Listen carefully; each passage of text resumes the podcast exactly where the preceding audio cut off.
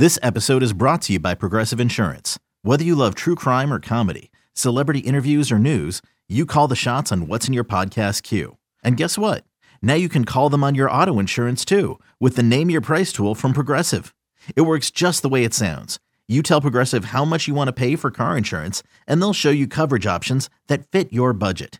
Get your quote today at progressive.com to join the over 28 million drivers who trust Progressive. Progressive Casualty Insurance Company and Affiliates. Price and coverage match limited by state law.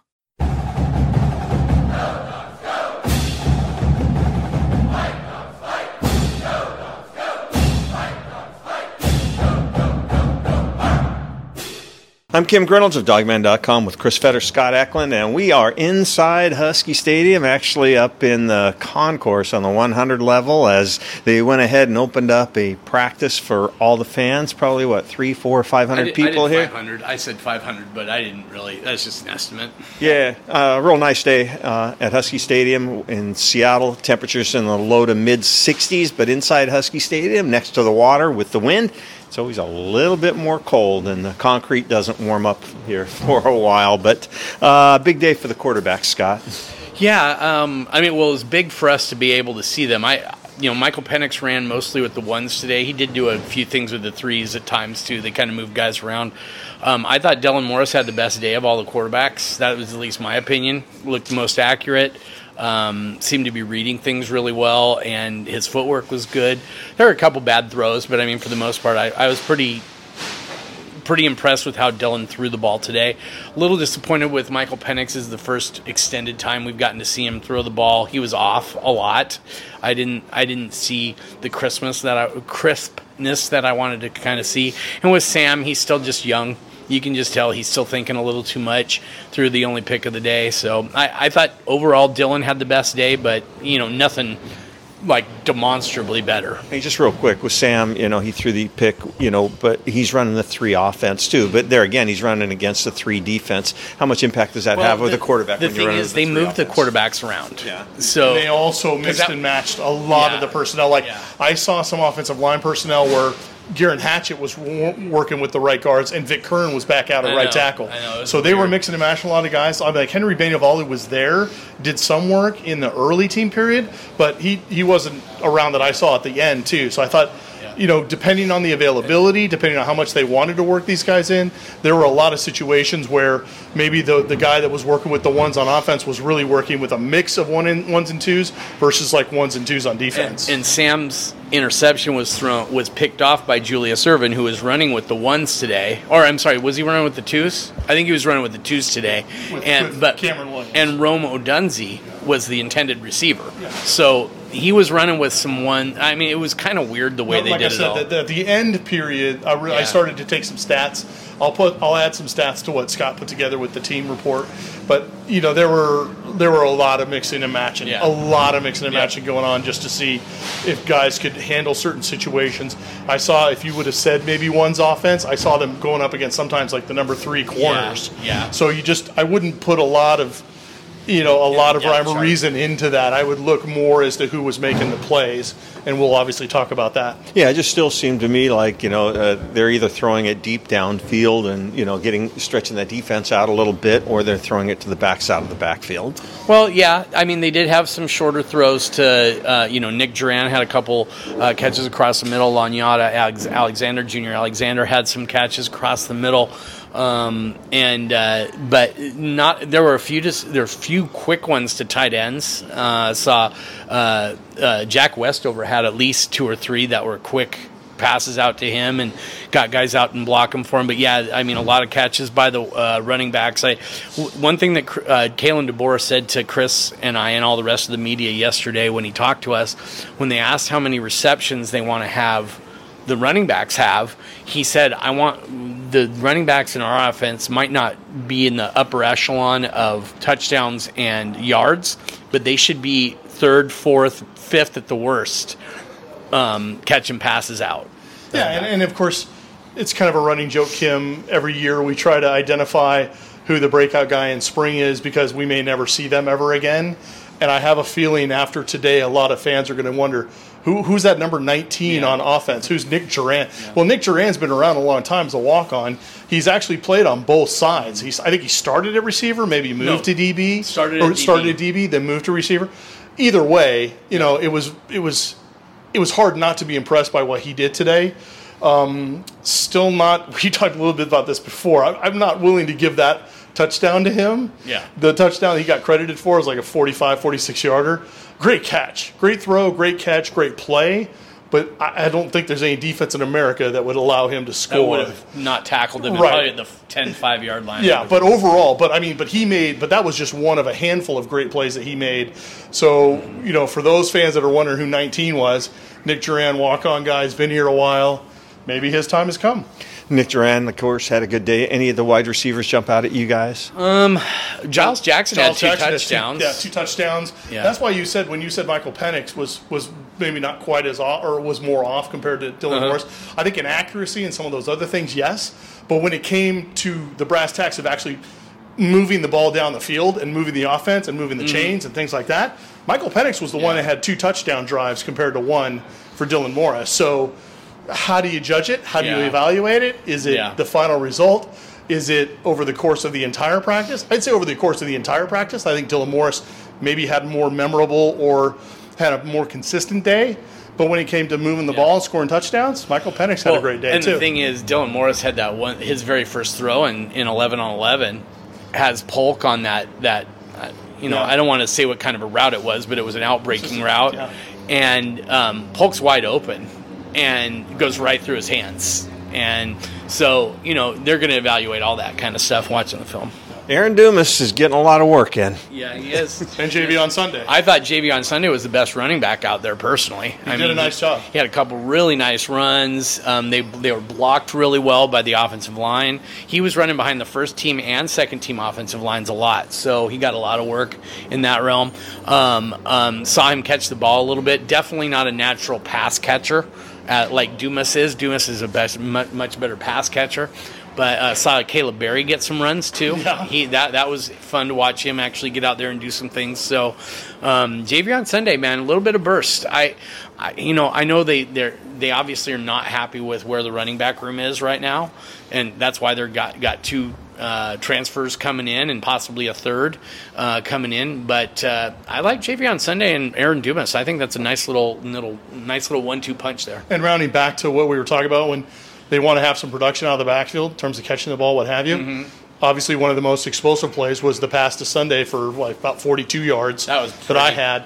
Um, you can't really describe it, Yeah. but if you saw it, you'd go, "Oh, Yeah, okay." that was pretty. Yeah, he, Um, was, he was striding out. yeah. Well, but yeah, but there was some things going on with that scheme that It uh, totally fooled the linebacker who was supposed to go with him. Yes. Yeah. So there there were some things going on where I think that may not be the first time we see a situation where something busts like mid play because they get their eyes deceive them and they're not fitting what they need Yep. to. So that was kind of fun to watch because Sunday was certainly the not only did he take uh, catch the ball well, but he really took advantage of the play when it was open. Yeah, about a 40-ish yard Yeah, play, I, right? I had a 42. Were those the only two running backs that really did anything? Was it- Yes. I mean, Berry did some things, but he didn't really m- make in that, anything. yeah, in that final group, in that final team period, he didn't have any stats. Berry was there, but he didn't have any stats. Sunday he was and- mostly blocking, I think. Yeah, Sunday and Dumas were the ones that had the stats. Yeah, Dumas seems just seems to be running the ball, catching the ball, blocking for the quarterback. He seems to be the workhorse right now. Yeah. Uh, Richard Newton, I saw, you know, before things started, he was out there, not dressed, of course. Um, not have, I didn't see uh, Cam Williams. Yeah, he Cam was Davis out there. was Cam there. Davis. Cam Cam, Davis Cam Davis. Okay. Yeah. So just it's going to be interesting to see how that team plays out. And, The and, only the only tailback we actually haven't seen that's on the roster that's a scholarship guy is Emeka Megwa. He's the only one we haven't seen. Yeah, and just by the way, should have mentioned it up front. This was practice number 12 out of 15. So we have practice Tuesday, Thursday, and Saturday is the spring. I'm not going to call Spring it game, spring game, Spring preview, whatever Just call you it spring call it, preview, yeah. spring game. spring event. So uh, in It's thir- more of basically fans should get s- set up for the idea that what they saw today, if they came out to see what they saw today, they're going to probably see more of that, except for they'll be in full pads. So maybe you'll see some tackling. I would think that you would see some tackling, but you would see a lot of the same type of thing where there's a lot of special teams, a lot of other periods where you're watching those guys kind of run around. tackle some dummies, do those types of things. Yeah, uh, yesterday, uh, Coach DeBoer talked about you know one of his most productive positions on the field was coming from his edge guys, and we saw that today as oh, well. yeah, absolutely, absolutely. Maurice Heims, I thought, played really well. Uh, had a batted down pass. Milton Hopkins got in for a quote unquote sack. Uh, Jeremiah Martin got in for a sack. Jeremiah Martin and ZTF were the two starters at uh, the edge spots. I was going to say, I, I, you got the, the offensive defensive line was a little bit more where I was located. Uh-huh. So I watched the one on ones when they were doing there, mm-hmm. when the other guys were doing the seven on seven. And I saw Jeremiah Martin really have a nice rush and, and outmaneuvered Samuel Peacock on the right hand side to get to quarterback.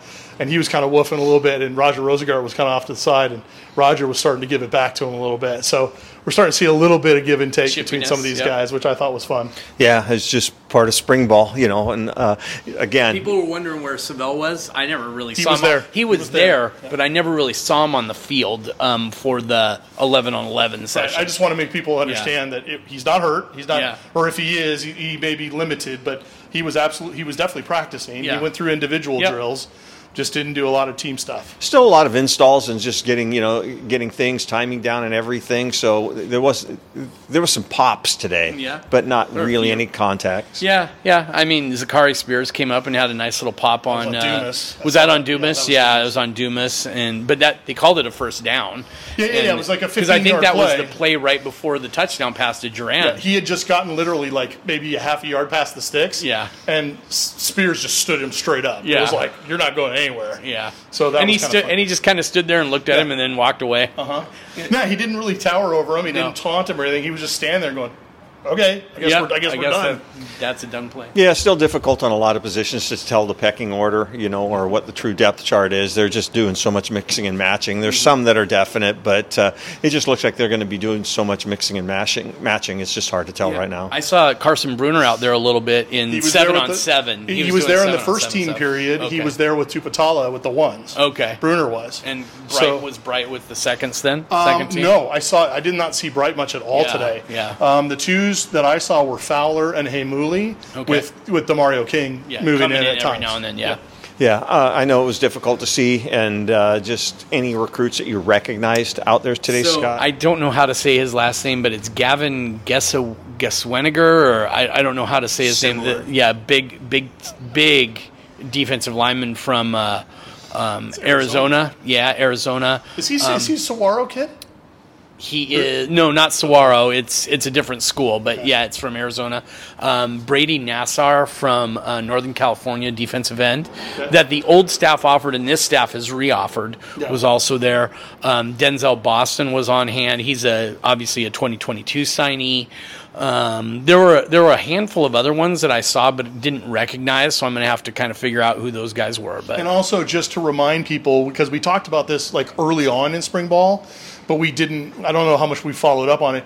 There was another scenario where, in front of the entire team, each individual position coach who's recruiting certain guys that were at the the, the, the practice today, mm-hmm. they called them out, and so they actually brought the recruits up in front with their position coach in front of the team, and they gave them a big cheer. Yeah. they the, the the, the you know coaches uh, kind of kind of talked them up, and you could kind of tell that everyone was kind of getting energized again, I think that's another kind of cool move that the staff has done, at least during practices, that we haven't really seen before with previous staffs. Yeah, yeah, and I'm sure you'll be following up today and tomorrow to find out some of the other guys there and mm-hmm. have a blog up at some point on in Monday. the week. On Monday. Yep. Okay. And just also uh, on the recruiting note, the basketball team, Frank Kepnang, uh, Frank the Tank, as they call him, the center from Oregon. He's about 6'11, 250. I think he's bigger than that. Uh, he's uh, supposedly arrived on campus this afternoon, and that's a pretty big uh, target for uh, Husky basketball. So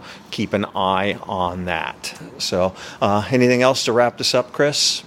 No, I just thought it was really productive practice. I, I still was, I think, a little let down that it wasn't a scrimmage. You know, we obviously found that out yesterday. Uh, they did their major scrimmage um, on Friday. But I think the fans did get to see a fair bit of, of team period, and, and we even got a chance, our first glimpse at even stuff like seven on sevens and the one on ones with the linemen. Yep. So that was good. Um, I think there was a lot of give and take, but I think Washington fans should be really heartened by the idea that they got a chance to see a little bit of explosiveness from that offense. And that's, you know, with this staff, trying to come in and create an identity and be a lot different than the previous staff was offensively in terms of the three yards, cloud of dust, slogging along type of thing that they wanted to do, move the chains. These guys came in with the reputation as being more explosive, using the receivers, getting downfield. And I think hopefully Washington fans will feel good that they saw enough of that today to feel like things are moving in the right direction. Scott Eklund. I, I echo a lot of what Chris said. You know, I, I think it was good for the people to get a chance to see this for the get to see the Kalen DeBoer uh, coach team for the first time um, that haven't been here yet, and uh, it was a good chance to see that. Um, a lot of work still need to, needs to be done. They've got three practices left to get a lot done, and uh, and then it I, it's hard to believe we're almost the end of April. Yeah. I mean, it is crazy. I was also going through it, Chris, and we need to do out the days here in a, a little bit, but it, I think we only have like 33 days till we start our countdown, our jersey countdown. You know, and that that puts us at a hundred. You know, we start at 99. We do a hundred of them because 99 throws zero. Do we do an entire one on Giles Jackson? That's what we did last time. or oh, no, actually we hadn't because he had never played. But we will do one this year. Yeah, so we can add one yeah. to the list. Ugh. And I think you get zeros, don't you? Maybe. Oh, okay. Yeah. we'll, we'll, we'll, we'll, we'll flip a coin. Yeah. yeah I or have one of the interns do it. We'll have the interns do it. Yeah. I, I thought you were going to say, and it's hard to believe that we're this far into practice and we have yet to see anybody tackle each other. Uh, we did yesterday. Actually, we got five plays of tackle. Yeah, we got a little bit. We okay. All right, I wasn't here yesterday. I, am not sure. I'm, I'm, not sure we were supposed to see those five plays, but we saw them. Yeah, because remember, we got everything. He was the Jeff Bechtold was like, "All right, guys, come on, let's go, come on." Yeah, yeah, yeah. They usually don't do it like that. so, and of course, being me, I'm like, I'm slow anyway, so I'm like, but you were you were farther. I was pretty over. close. Yeah, I was pretty close. and just real quick, when they switch up, when they blow the horn and switch up drills, they're on it. There's no there's no standing around Not time. At all. Yeah. Not so, uh, just again, we'll uh, have practice on Tuesday Thursday. Probably Thursday's just going to be a walkthrough, so not much to report on yeah. Thursday, and then the spring event on Saturday. But we will be talking to players and coaches on Thursday. Yeah, so and, there will be stuff there to talk about afterwards. About. Yeah, yeah, and uh, hopefully we'll get some news on uh, Frank Kepnang's visit. He's here Saturday and Sunday, so hopefully have some news on that and get a little bit of an update on that. And uh, recruiting blog by Scott on Monday. Yeah. So just keep it here at dawgman.com. So for all of us at dawgman.com, I'm Kim Grinolds along with Chris Fetters and Scott Eklund. Go Dogs.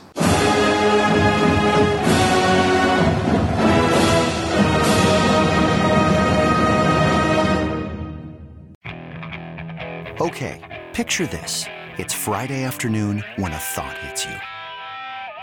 I can waste another weekend doing the same old whatever, or I can conquer it. I can hop into my all new Hyundai Santa Fe and hit the road. Any road. The steeper, the better because my all new Santa Fe is available with H-Track all-wheel drive so I can hit the trail without a worry in the world. Heck, with three rows and best-in-class rear cargo space, I can pack the whole family in with all our gear. We've got available dual wireless charging for our phones so we'll never lose touch with civilization and we won't lose touch with the primordial power of Mother Earth. So which is it? Waste the weekend or do something a little more epic? And conquer it in the all-new Hyundai Santa Fe. Visit HyundaiUSA.com or call 562 314 4603 for more details. Hyundai, there's joy in every journey.